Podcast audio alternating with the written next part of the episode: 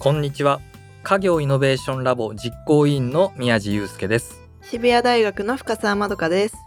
NN 生命がお届けする番組ファミビズラジオ。新しい家業の話。この番組では先代から受け継がれてきた家業すなわちファミリービジネスの新しい継ぎ方今までにない新しい関わり方を実践しているゲストをお招きし家業に関する新しい挑戦取り組みを紹介していく番組です。過去の伝統を受け継ぎながら未来を作り出していく。これからの家業との関わり方を見つけていきましょう。もうすごいノリノリですね。う徳田さんからいろいろ見つけられる気しかしてないので。おお素晴らしい。かなり前向きですけど。やっぱりね徳田さん最初はね不安がありながらもねこう両立していって自分にしかねできないことを、まあ、見つけていくんだというようなお話が印象的だったなというふうに思うので今回もそんな徳田さんならではのエピソードを聞かせていただけるんじゃないかなと思っております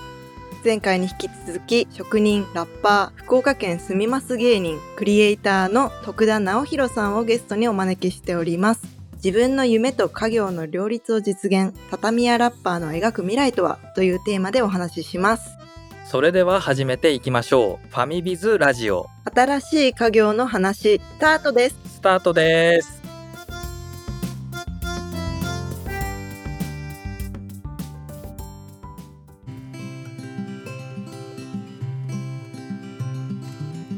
と気になるのがやっぱりそういう家業っていうと地域とのつながりというか地元の方との関係性がすごく大事なものだなと思ってるんですけどはい。その朝倉市での関わり方とかその周りからの見られ方とかなんかそのあたりってどういう感じで意識されたりしてるんですか？朝倉市、まあ、5万3千人ぐらいの小さな町なんですけど、畳ラップは最初歌いたくなかったですね。地元でははい。なんか、ラップっていう文化、まあ、ヒップホップとかレゲエとか、そういうクラブハウスがあるわけでもないし、ヒップホップ文化があるわけでもないので、ちょっと敬遠されるんじゃないかっていうところは思ってました。なるほど自分はクラブハウスで一切歌わないって決めてるんですけど、なので地域のお祭りとか敬老会、幼稚園の発表会で歌っていくっていうふうに決めてて、口コミも田舎はすごく早いので、まあ、タイミング的に今じゃないかなっていうところで最初はちょっと避けてたところはありました。で、畳ラップを地元で歌っていくっていうとこなんですけど、畳ラップっていう確率的な、まあ、楽曲が2曲、3曲できてきたので、そこで朝倉市のイベントに歌いに行って、でそしたら畳ラップが意外に自分が思ってたよりすごくいいものだっていうところで、地域の長老とかも、畳ラッパーの徳田くんやんとか、なんか言うようになって、あんたラッパーやろうみたいな感じで、もう地域の80歳のおじいちゃんおばあちゃんがそういう風に噂をしてくれて、まあそれで認められて、今では畳屋ラッパーの兄ちゃんってことで覚えられている感じ。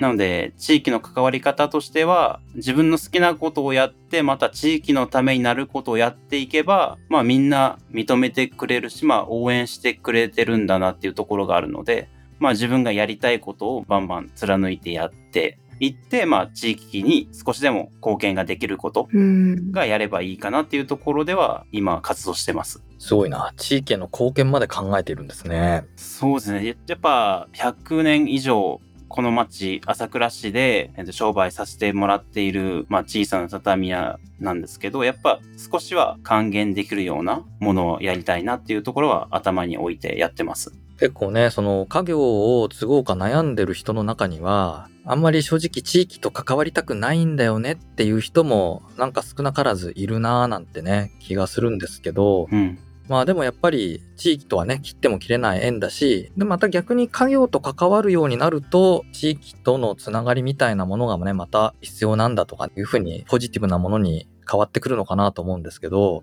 ここら辺ってどうなんだろうな。うーん、なんか難しいですよね。その、地域に貢献したいって言って、思い浮かぶのは消防団とか青年部とかっていうイメージなんですけど、自分は一切所属してないおおなるほど。珍しいケースだと思うんですけど、確かに確かに。で、それは、まあ自分のやりたい時間が減るっていうところもあるんですけど、周りのその80歳の、まあ長老とか、周りの、まあ区会長さんとかは、徳田くんは地元にはおらんような存在やけん、自分のやりたいことをやることによって地元に貢献できるような存在になっていくから好きなことをやりなさいというふうに言われたことがあっておー、素晴らしいね。なので消防団とか青年部とか入ってない珍しいパターンではあるんですけど、まあそういう生き方というか地域の関わり方もあってもいいんじゃないかっていう新しい提案はやりたいなっていうところではありますよね。おー、素晴らしい。まあ今のね、徳田さんの話を聞いてね、なんか勇気を持った若手たくさんいるんじゃないかなというふうに思いますね。うん。まさに消防団青年部ね、参加しないといけないものでね、こう参加するともうめっちゃ大変っていうね、イメージすごいあるんですけど、はい。でもある種地域に認めさせたということですよね。入らなくってもいい自分を地域に認めさせたっていうのはなんかすごいなと。うん。ありがとうございます。なんかでもさっきから80歳のおじいちゃんにラッパーの徳田くんやろうみたいに言われるとか徳田さんのお人柄なのかなって思いましたその地域の方に自然と応援してもらってるところがただ変わったことをやってるから応援してくれるってものでもないとは思いますしきっと目に見えないところでコミュニケーションしたりとかなんかそういうことをされたりしてるんじゃないかなとか勝手に想像してたんですけどうーん、どうなんですかね。何をやってるか、まあ特別なことはやってないんですけど、まあ何をやってるんですかね。まあ思い浮かばないっていうところはああるんですけど、例えば畳職人の姿を見せてるとかそういうこともないんですか？畳職人の姿を見せてるっていうところもそんなにないような気もしてて、まあ取材を受けた時ぐらいですね。やっぱ、その時に見せるぐらいで、なるほどなるほど。SNS とか自分で発信できるところではどっちかというとラッパーの自分を出してるので SNS の反応的に言えばラッパーの方が多い。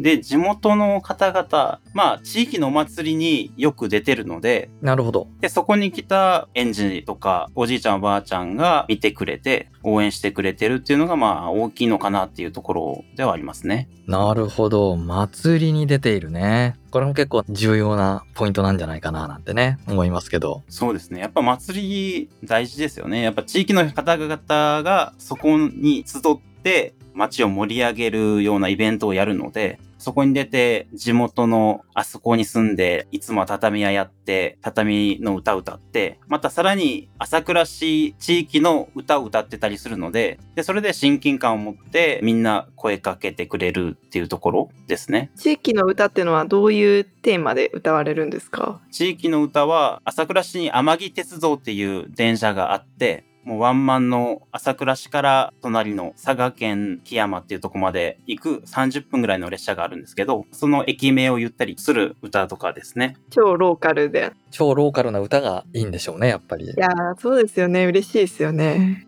これ畳の、その、まあ、家業への影響というか、波及効果というか、もあるんですかね？そうですね今はもう畳屋ラッパーのあの兄ちゃんの畳屋に頼みたいみたいな。ところでご依頼いただくことはもうほんと多いですね今日も仕事ちょっとしましたけどやっぱりあなたに頼みたいっていうところ顔の見える畳店なので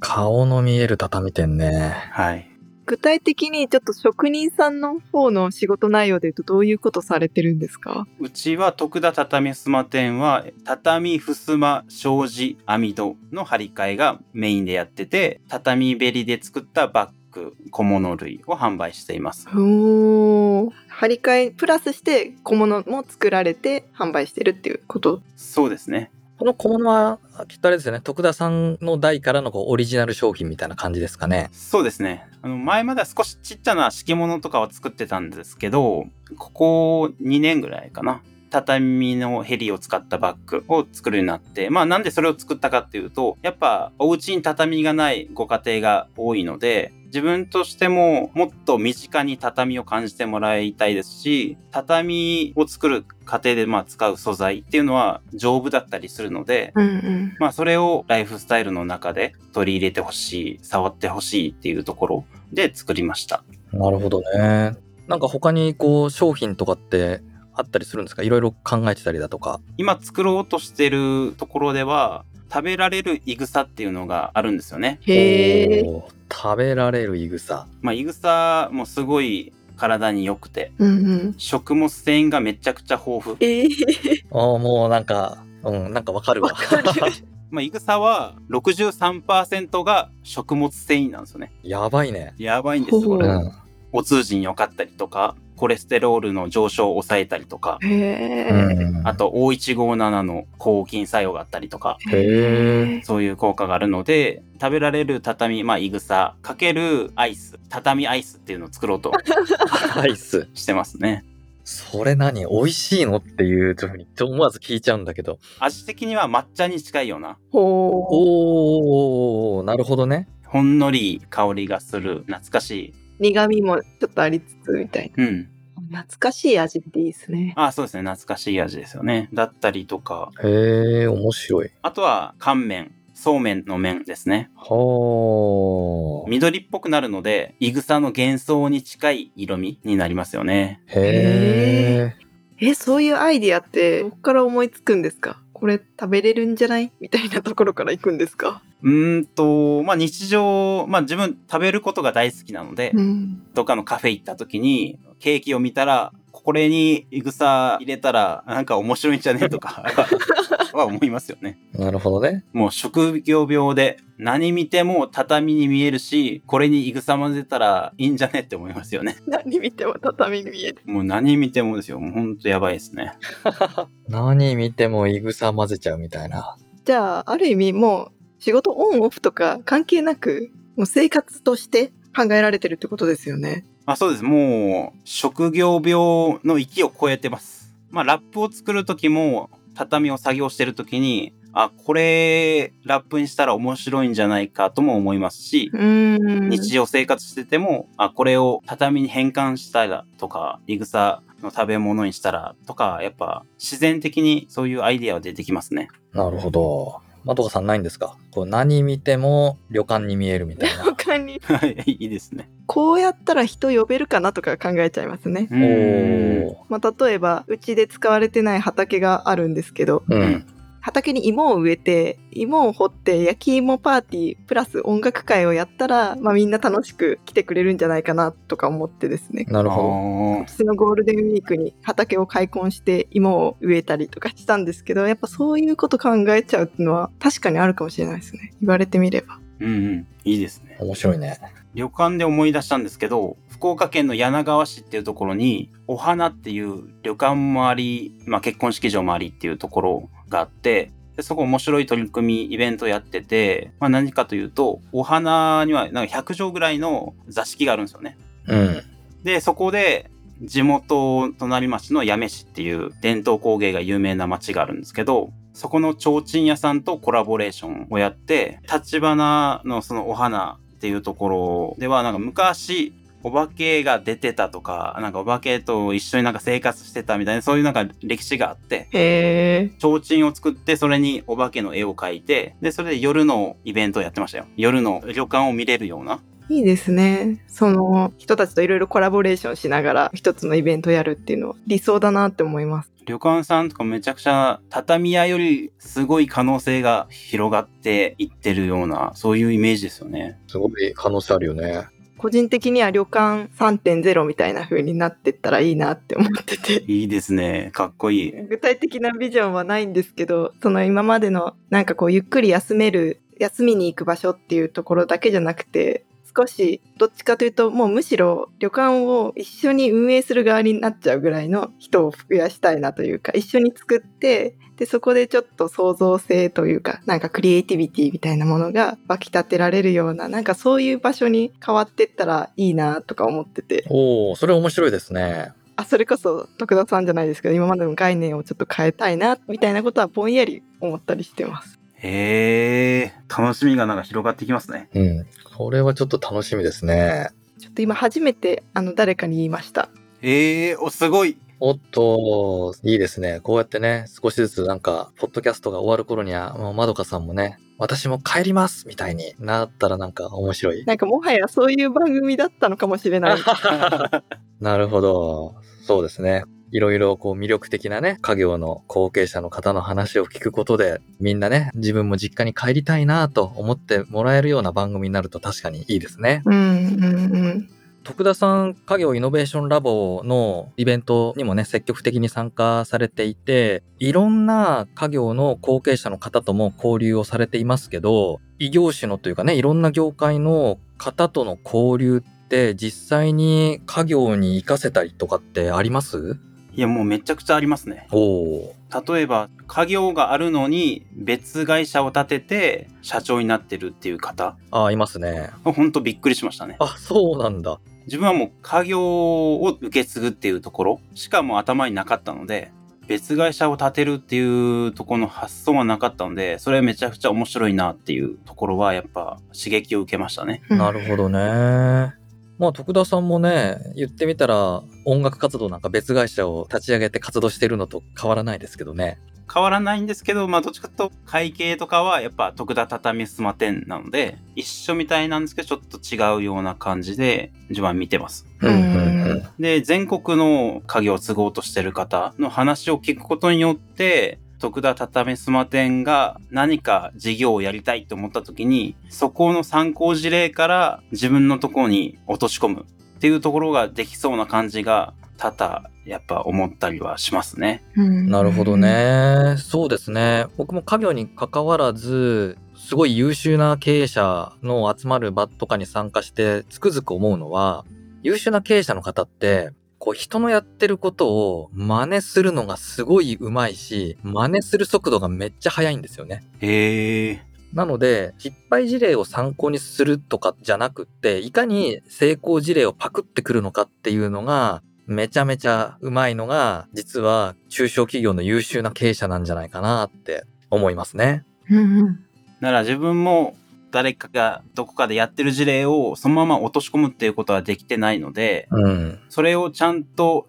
自分のところに持ってきて、それを実行するっていうことができれば、まあ成功に少し近づくっていうところではありますよね。そうだよね。実行するっていうのが何と言ってもね、ハードルですよね、やっぱりね。うん。そこのハードルやっぱ大きいですよね。うんうん。一緒の家業後継者がどう自分で実行していくかっていうところを近い存在でもあるので、相談しようと思えば相談できる距離感であるので、そこがやっぱいいなっていう、家業イノベーションラボすごいなっていうところですよね。そうだよね。こう、やっぱりね、その、どう実行したのかっていう生の声が聞けるっていうのはね、本当に参考になるので、確かに。こういうやり方もあるのかとか、自分もこれだったらなんかやってみようかなみたいな、そういうインスピレーションがいろいろもらえそうな感じしますよね。そうですね。もらえるもらえる。逆にあの悩みとかを共有したりとかもあったりするんですか？悩みとか、まあ今やろうとしてるのは飲食事業を展開していきたいので、まあそれを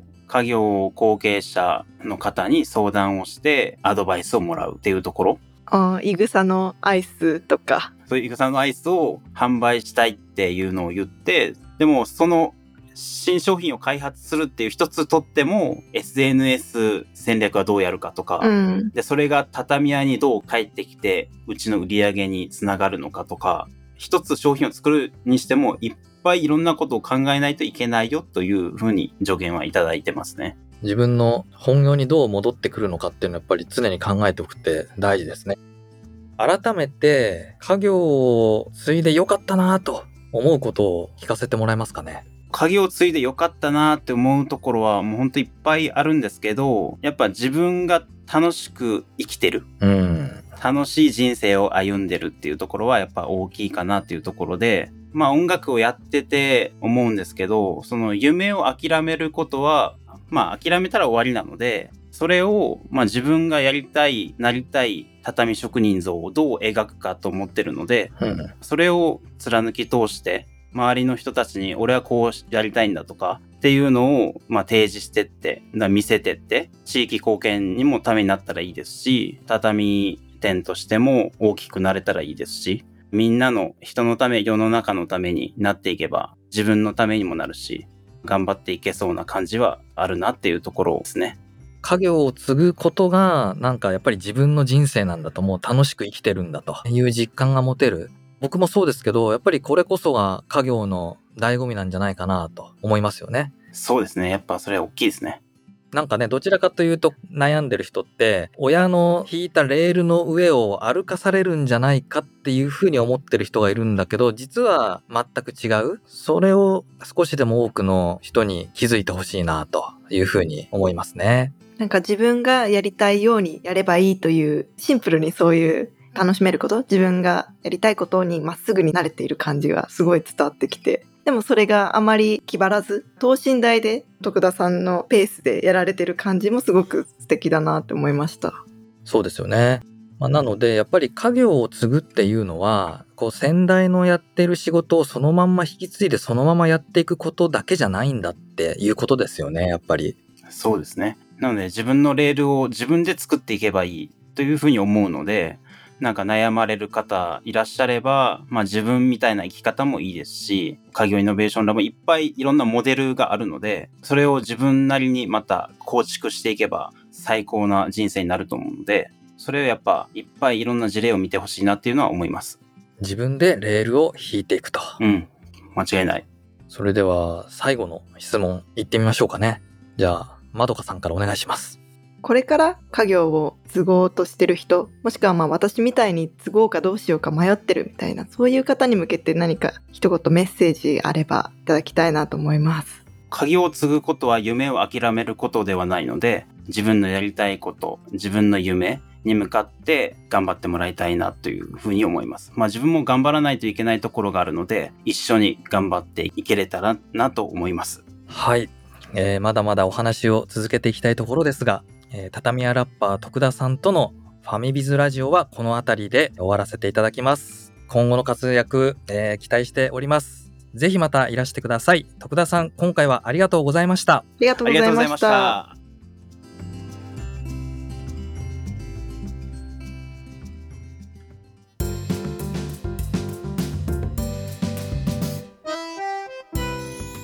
ファミビズラジオ新しい家業の話